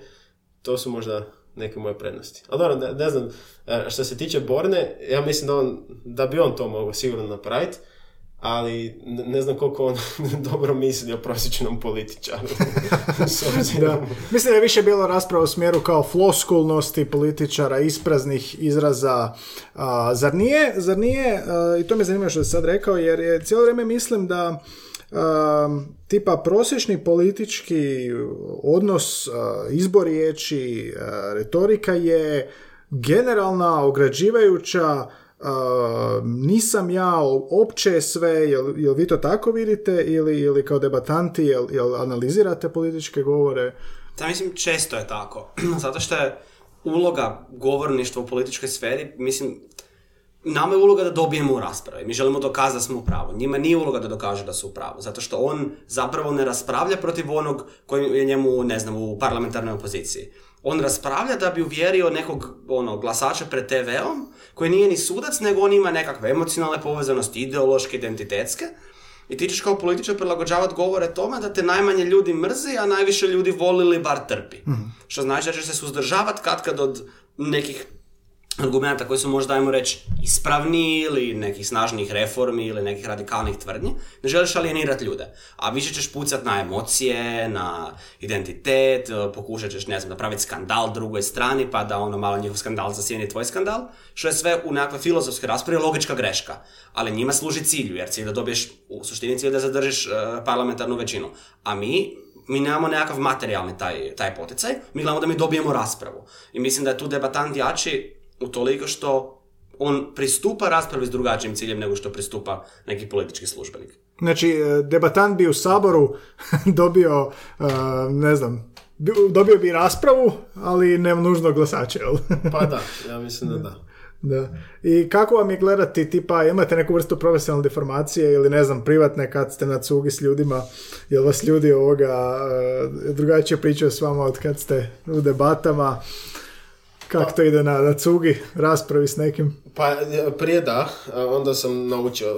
Onda sam otišao totalno drugu krajnost. Ja sam skužio da e, e, se mogu raspravljati s nekim 2-3 sata i da mi to nije dosadno jer sam naučio preko debate, da mi to neko prirodno. I onda, e, se, nađe se jedna osoba koja to želi s tobom, a dosta često je ono, ne znam, ili pod cugom ili jednostavno ono, samo se svađa taj dan, a drugi umru. Jer drugi više to ne, ne žele slušati, ne, ne žele pratiti i misle da ste vas dvoje ludi. I onda sam znat zapravo uh, u, u, u skroz u nekakvu obrnutu, jer na početku ono kad se krenuo na tak by debatu, onda sam se dosta ono, na pivama i ne znam kavama raspravljao tak sa frendovima i to, onda sam zapravo sad u jednoj obrnutoj fazi, da uopće ne ulazim u raspravu. Znači ono, nekad ono malo kažem šta mislim i to, ali jako izbjegavam jer znam da kao neću nikog baš uvjeriti, neće baš niko ni mene previše uvjeriti, a nećemo moći na istoj razini, uh, kako bi rekao, toliko e, duboko i, i detaljno neće nam se jednostavno dat. Znači, stvarno nam se neće dat. Ko kak i meni, ne znam, ono, friend koji mi ide na slijeme svaka dva, tri e, dana, uvijek me tjera da idemo na naj, najtežu stazu, a njemu kažem ne, buraz, idemo na ovu koja je označena, ne znam, sa zelenim na info, jer neće mi se dat, neću moći. I to je isto ta ona neka kapacitet koji, koji zapravo možda ti imaš ili se baviš tima, a opet neki drugi ljudi nemaju i to trebaš prihvatiti, trebaš razumjeti. I onda umjereno ono. Najgore je doma bilo. To doma kad sam krenuo se baviti debatom, pa to je svaki dan bila rasprava. Imao sam tri argumenta zašto trebam ostati vani duže, zašto mogu negdje ići. Tako da su starci na početku uvijek bili joj ta debata, joj ta debata, a onda kasnije kad smo postali malo dobri, pa kad su skužili da možemo s tim putovati i vidjeti svašta i to, onda su kao, pa dobro, nije to loše to. Da, da, samo se nemoj raspravljati oko Samo nemoj s nama. kao. kućnih poslova. uh, ti, je li isto tebi tako? Pa vrlo slično iskustvo, evo iskreno mislim s tim da ono, ja jesam skloni ono, ući raspravu nekoj cugi ili tak nešto, čisto to možda i karakterna stvar, ono što se mijenja je kako se izražavamo. Ali je stvar u tome da mi imamo krug prijatelja, koji, dobro, imamo ljudi koji se ne bave debatom, ali ono, taj neki najuži krug su ljudi koji su isto debatanti, Isto debatanti. pa ćemo mi kad se raspravljamo na cugi ćemo debatne izraze koristiti, jer ono, ko, ko da je debata zapravo, samo nema suca. Uh, je vas debata naučila da uh, nekim socijalnim stvarima, socijalnim komponentama, osim ovo prihvaćanje drugih stajališta, to naravno, jel, to je, to je ono given, jel, uh, kojim ono nejezičnim, neargumentativnim stranama mislite da vam je debata doprinjela? Pa ja sam poznao kulture koje nikad inače ne bi poznao ljude ono, ne znam. Ja baš sam pričao sad s nekim, ja se nisam mogao zamisliti da ljudi, eh, da ljudi nemaju vikend subotom i nedjeljom. To recimo meni bilo nezamislivo. Onda sam skužio da recimo ono, u, u islamskom svijetu ljudi većinom imaju vikend petkom i subotom. Znači tak neka banalna stvar da, Da, skužiš da. recimo da nedjeljom a, ono, neki ljudi rade, neki ljudi ne rade. I onda kao, ono, prvo, to možda ta debatantska deformacija, prvo kad sam to saznao, onda sam išao to, ne znam, gledat kako to možda utječe na ono globalne tokove roba. I kako kak je zapravo zjesnut ono petak i pet, petak zapravo i nedjelja ne mreš raditi, a ono, radio bi s druge strane svijeta. Ali generalno to me naučilo, znači prvo da jako upoznam kulture koje inače nikad ne bi i da nekako, da si stalno u kontaktu i komunikaciji s ljudima. Znači ta konstantna komunikacija. Ti odeš na turnir i tamo je 200 ljudi i ti ne znam, debatiraš, tu si komunikacija. Odeš van na cigaru, pušiš 10 ljudi u krugu, opet komuniciraš. Znači, i, to ti nekad ide na živce, samo se moraš maknut, ali jako puno komuniciraš i onda nekako postaneš bolji u tome. Jer recimo kasnije onda, kad smo postali malo bolji, pa su nas zvali da budemo glavni suci turnira tu se moraš dogovoriti s ostalim ljudima. Kog ćeš uzeti za suca? a, koju ćeš tezu dati? To su ono razgovori i razgovori gdje ti moraš naučiti biti ono, asertivan, moraš naučiti biti ono, poštovat druge, moraš naučiti se nekako ono, i ući u neki tim ili koaliciju s jednim članom tima da bi dobio to što želiš. Moraš jednostavno biti odgovoran, jer ti sad ono, vodiš turnir na kojem je 200-300 ljudi. I ako ti napraviš neku krivu stvar, ako zadaš tezu koju ne bi trebao ili jednostavno kasniš, nisi dovoljno brz, ljudima će biti loše. a Platili su da dođu tu, oni imaju neko iskustvo. I zapravo, možda nama to sad tak ne izgleda iz te perspektive, recimo, zato što smo mi u tome i to je naša nekakva aktivnost. Ali da ti sad nekom sa strane kažeš, evo, ne znam, prošli vikend, Uh, ja sam bio, ne znam, član od 3-4 ljudi, te nam je došlo 50 ekipa na turnir i još toliko sudaca, bilo 150 ljudi i mi smo sad pazili da to sve ide na vrijeme. To je izvana možda velika stvar, mi ne kužimo iz debate možda koliko je zapravo to možda Da, teško, jer smo mi navikli nekak na to. To je- Isto, reakcija. Da, mislim, imamo i slična iskustva, obojice se, ono, u istom smo krugu ljudi, na istim turnirima smo malo on, ne znam, bude glavni sudac, malo budem ja, ali isti stvar, isti stvarima se bavimo, tako da tu imamo vrlo, vrlo slične momente. A, Ti, htio sam te pitat, a, pokrenuli ste debatne tečajeve, sam dobro vidio, a, na pravnom, pišem, veterinarskom fakultetu političkih znanosti. Da, znači postoje, uh, postoje ti, ajmo reći, početnički tečajevi na fakultetima, to je što piše tu, FPZG, to je pravni, veter, veterina i tako dalje. I postoji napredni tečaj na razini cijelog sveučilišta, koje je za ljude koji imaju više iskustva u debati. Znači, ljudi koji su prošli početni tečaj, koje smo promovirali, ljudi koji su u srednjoj školi bavili debatom. Jer nema smisla da on je, ne znam, četiri godine u srednjoj bio na debati, sad dođe na politologiju i sad opet slušaš taj argument. On znaš taj argument, samo treba naučiti novi format. Ovaj, tako da imamo te neke dvije razine i u suštini se svako može priključiti. Jer ako nema debata na tvojom fakultetu, možeš doći na bilo koji drugi jer to nije službeni predmet na fakultetima, to je izvan nastavna aktivnost. Znači, neko paše termina politologije se može javiti liku koji vodi politologiju i ide na politologiju na debatu. Mm. Tako da pokušamo to, ono, kroz taj neki mehanizam napraviti da svima bude pristupačno. Mm, mm. Um, za kraj ovako dva pitanja. Jedno je ovo uh, tehničko što vam jezik predstavlja, to ćemo zadnje. A prije toga sam htio pitati, pošto imam dosta mladih slušatelja i studenata, um, recimo da se odluče ići vašim stopama ili da ih zanima debata, Um, pa neću reći da im date savjet, nego možete li savjetovati neke konkretne korake? Ne mora biti ako će ići u debatni klub, ne mora biti hoće li se pridružiti ovoj e, debatnoj skupini ili tečaju, nego onako, što recimo ako neko želi ovo što ti si danas ispričao Lovro, o putovanjima, o poznavanju druge kulture, um, koji savjet možete dati nekako mladima koji žele dopreti kroz debatu do nekog smisla ili sposobnosti, retorike. Sad ste već na krugu svijeta. Koje, koje mudrosti možete udjeliti? pa ne znam, ja bih rekao da će im sigurno ono biti nekad teško, da je možda neće misliti da su oni možda spremni za to, ako se odluči sad ne znam ići na Erasmus ili negdje vane neki projekt ili tak neš, da će sigurno možda sumnjati u sebe, ali da jednostavno treba ustrajati, da treba ono, nekak biti pouzdan u, sam, u samom tom cijeloj priči i razmišljati na objektivan način neke loše stvari u sebi ono pokušavati popravljati, neke dobre stvari ono biti ponosan na, na to što si to postigao. I da generalno, znači, možda će ti biti nekad i loše i bit ćeš kaznom usamljen, ja sam isto bio na dosta tih nekih razmjena i nije sad to sve med i mlijeko, ono, kad si ti, ne znam, izvan Zagreba, ono, ne znam, šest mjeseci ili tak neš, ali na kraju ti jako bude drago, jako narasteš ko osoba i poznaš fakat divne ljude i da treba pokušati. Znači, uvijek se možeš vratiti. Ono, ili iz bilo kojeg natjecanja, ili prestati se baviti debatom, ili vratiti se na kraju kraju u Zagreb ako si otišao na neku razminu, ali bit će ti na kraju više žao ako za stvari koje nisi napravio, nego za, ono, to je možda kliše, ali meni je to stvarno istina. Da, ono, da. da. Ti, savjet? A, mislim, ja bih rekao da se samo treba stvarima posvetiti kao čim god se baviš, ne mora to biti ona fakultetska razmjena, ali postoje aktivnosti koje nisu debata, a da vode zapravo istom tom, da ćeš mhm. putovati, da ćeš upoznavati ljude od ono, na srednjoškolskoj razini ima model United Nations, pa ne znam, pravnici se bave mood courtovima, pa s tim putuju, ali ništa to ne vodi benefitima ako nisi posvećen. Ako ti nisi u tome, ako nećeš biti onaj koji će dodatno istražiti, ako nećeš reći, a dobro, izaću na drugi rok da bi mogu otići na putovanje, nećeš dobiti te prilike. Mm. Jer te, ljudi te neće primijetiti, neće ti se javiti, ili naprosto nekog bi ti upoznan da si otišao ne bi upoznao, onda prek te osobe ne bi čuo za nešto drugo. Kao će god da se prihvatiš, moraš se tog stvarno prihvatiti, a ne reći, ja sam ovo sad napravio da stavim na CV i sad ja očekujem da meni dođe samo. Mm. Mora, mora biti trud uložen da bi se nešto vratilo, pa čak ako se ne vrati odmah. To je ono što ljudi u debati često rade grešku, ali to se nam dovezujemo na stvari koje su već bile rečene, a to sam ja rekao svojima odmah. Zapravo obrnuti pristup uh, kod nas, jer neće ljudi ono hajpaju pa sad vi ćete biti dobri. Ne morate, znači razbijat ćete prvo godinu dana. Braćeš četvrta stalno, ti moraš znati da će biti razbijen. Ali to ne znači da si glup. To samo znači da treba proći vrijeme, iskustvo koje je potrebno da te ne bi više razbijeno, ti razbijaš nekog drugog. Ali ako ti odustaneš jer te razbiju, e to je blesavo. Mm. To ako napraviš, onda si stvarno bacio vrijeme u vjetar. Da nije gubitnik onaj koji gubi, nego onaj koji odustaje. Uh, dobro, ovoga, na za kraj ću vas pitat, pošto sve goste pitam u jezičnom podcastu, što vam jezik predstavlja jedne riječi, volio bi da svako skriveno napiše svoju, pošto ste kao jedan mozak u tom debati, vidjet ćemo, ali to zaista jedan mozak, uh, trebate još jedan flomaster, pa ćemo vidjeti ovoga, što vam jezik predstavlja u jednoj riječi. Evo sam trenutak za drugu, drugu olovku.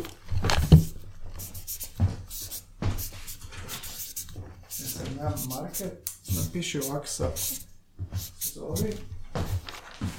Da kao jedna, jedna riječ. Jedna riječ, da napiši. Ja, da. a, a, možeš. Uf, kao, a, hoće procurit, neće. Neće, neće. Um, sad, mislim, malo, ja, nije, nije da se vidi. Sad ćemo vidjeti.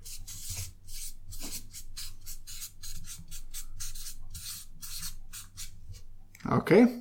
Ti si prvi bio gotov. Što je za tebe jezik i zašto? No, ja sam napisao konstrukcija, što znam da nije nužno jasno samo po sebi, ali meni se čini da jezik na neki način, ajmo reći, mislim, zvuči prefilozofski, ali stvara realnost. Jer, mislim, mi jezikom zapravo, ovisno koji je jezik, koji je kontekst, prenosimo neke stvari koje nisu nužno istinite same po sebi, nego prenosimo svoju percepciju drugim osobama koje onda više ili manje razumiju, ovisno da li su uronjene u taj jezik.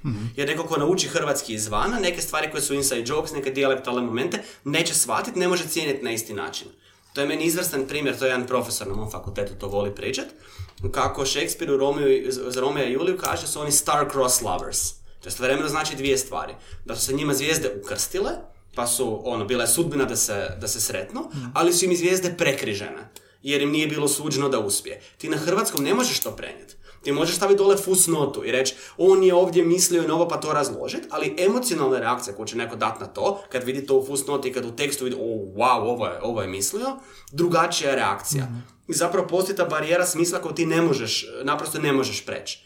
Zato mi je konstrukcija, u smislu, ovisno o našem kontekstu, mi drugačije vidimo realnost koja je oko sebe i to na nekoj razini postaje nesumjerljivo. Neke, kroz neke barijere ne možeš preći na kraju dana. Mm, odlično, hvala ti puno. I nismo imali do sada ovako nešto. A, dobro. Ja mislim da ste ovo imali, ovo je dosta ovako možda basic. Ja sam stavio da je jezik e, društvenost. Nismo imali. Ja, zašto društvenost? Pa zato što ja mislim da bez jezika količina društvenosti koju smo mi jedni prema drugima bi bila jako, jako znatno smanjena. Da, kao, mislim, mogli bi recimo i dalje imati onak neke male zajednice, ko što vjerojatno čovjek tako i prije živio, ono, možda ne znam, ono, dok je bio, ono, kak se zove, ovaj, homo, ne, Habilis, sapiens. E, znači ovi, ovi prije nego što smo kao poslije te velike neke civilizacije. E, to, to. Ali teško mi je zamisliti da postoji neka država ili općenito neko veliko društvo ili kaj ja znam, internet, Whatsapp, bilo šta, kako danas mi funkcioniramo knjige, a da nemaš jezika. Znači ne mo- ti ne možeš komunicirati sa velikim brojem ljudi u istom trenutku i općenito ne možeš imati tak širok krug prijatelja i to mi je ono, neko prva asocijacija na jezik. Možda da preši glavni jezik kao neki taj alat. Da? Ti nije više imao ovo neko ono. To mi je baš zanimljivo, baš da ste različiti. Mislio sam da će biti ista riječ. Odlično, hvala vam puno dečki, a puno uspjeha želim dalje. E, baš ste me puno naučili o debati i ovoga, nastojim nešto prenijeti u svojoj nastavi, ali a, znači ako su studenti, a, što je mogu savjetovati? Znači na studentu na, na, na, na fakultetu političkih znanosti postoje dakle debatni tečajevi, će biti, jel da, mogu se javiti, a drugi studenti sa Zagrebačkog sveučilišta, znači mogu se javiti a, ili na pravni ili na veterinarski, jel sam još, jel smo još Da, znači, najbolja opcija im je da se jave na Facebook stranicu koja se zove Zagreb Student Debate Forum. Ok, jer to je naš centralni hub za sve debate i redovito se odgovara na poruke. Ok. I onda ako neko ima pitanja, onda mu se može reći ko je kontakt osoba na njegovom fakultetu, ako nema na njegovom fakultetu, može mu se reći koji su termini pa ga tamo uputiti, ako se neko bavio debatom prije, reći mu se da se javi nama, ljudi se mogu raspitati generalno kako to izgleda, da, to je prvi korak, javiti se na Facebook stranicu i onda dalje vidjeti e, da šta će ih ljudi uputiti. Srednjoškolci hoće, hoće se moći isto tako javiti na tu stranicu. Znači, srednjoškolci imaju svoju udrugu. Uh, postoji Hrvatsko debatno društvo koje vodi debatu na osnovnoškolskoj i srednjoškolskoj razini. I oni se trebaju javiti ili profesoru koji je nadležan za debatu u njihove škole, u principu to bude profesor etike ili piga ili tako neko, ili mogu ići na Facebook Hrvatskog debatnog društva. A mi smo u suštini studentska udruga i mi se bavimo mi se bavimo studentskom, uh, studentskom debatom. Ono što ja mogu reći za politologiju, zato što znam, ja sam to prije vodio, uh, da je trenutno nadležan za to Petar Zec, on je student treće godine politologije, ako se neko želi javiti tamo, može se javiti njemu direktno na Facebooku ili tako nešto. Odlično, dečki. jel, e, puno smo pokrili sat i pol, ali ako se nešto zaboravio, možda želite reći nešto ili poručiti nešto ili nešto što ste se naknadno sjetili To mislim da ne. ili ne. Pa Pa smo ne. dosta temeljito pokrili. Pa jesmo, sve smo pokrili ono zapravo. Prvi put da smo onak imali neki malo tak duži intervju, ono. Kad na telku ili tak na radio, onda imaš ono 50 minuta, moraš sve ono, a sad smo baš ono bili Ovo je ja rekao. podcast, tu ste, tu Pa sam da. spušten iz lanca. Pa ne, super, A, super, nadam se da, će, da ćemo za još koji puta sresti nakon nekog još ovoga susreta ili recimo, ko zna, za 20 godina pa ćemo vidjeti. Sjećate se ono prije 20 godina kad ste mi ispričali, kao da, da, ništa to. A, dobro, hvala vam puno na gostovanju, evo u bliskim susretima jezične vrste, a, inspirativni gosti kao Lovro i Tin, debatanti svjetskog glasa, a, svakog ponedeljka u 11 sati novi gost, četvrtkom ovako više lingvističke epizode. A, neka zadnji pozdrav, ne pada mi ništa na pamet, pa i neću. Onda ćemo reći bok samo, ha. Dečki, hvala vam puno i nadam se da je bilo dobro. Je, super. Je. Hvala na pozivu, meni je bilo super iskreno. Eto, hvala ti puno. Drago mi je to čuti i ovoga, sretno dalje i čujemo se.